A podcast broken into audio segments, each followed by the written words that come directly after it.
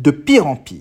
À chaque nouvelle mise à jour de TikTok, Instagram, WhatsApp, Facebook ou Messenger, des applications que vous utilisez ou plutôt que vous surutilisez, il y a des surprises et surtout des mauvaises. L'été dernier, au moment où nous étions peut-être un peu moins conscients des choses, il y eut de nouvelles conditions générales d'utilisation à accepter. En général, aucun d'entre nous ne prend le temps de les lire. On estime d'ailleurs à plus de trois mois le temps qu'il faudrait pour lire toutes ces C G U des applications que vous utilisez. Il faut rappeler que la grande difficulté des géants d'Internet est de proposer des services gratuits, moyennant de la publicité la plus ciblée possible. Nos likes, nos commentaires, nos partages sont donc des données permettant à ces sociétés étrangères d'avoir de précieuses informations sur nous.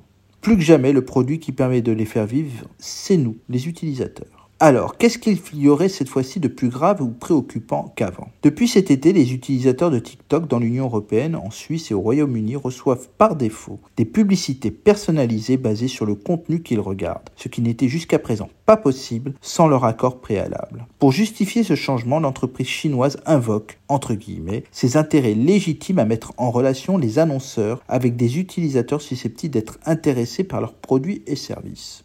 Pire, le six novembre dernier, et de façon non plus cachée mais totalement officielle, TikTok a annoncé dans une publication sur son site internet que les données de ses utilisateurs européens pouvaient être consultées, entre guillemets, selon les besoins du service par des salariés en Chine. Même si TikTok indique que leurs efforts sont centrés sur la limitation du nombre de salariés ayant accès aux données des utilisateurs européens et sur la minimisation des flux de données en dehors de la région, ils affirment que c'est un besoin avéré pour rendre l'expérience de la plateforme agréable et sûre, bien sûr. L'objectif, disent-ils, est d'assurer la sécurité de la plateforme tout en améliorant les performances des algorithmes de recommandation du réseau social.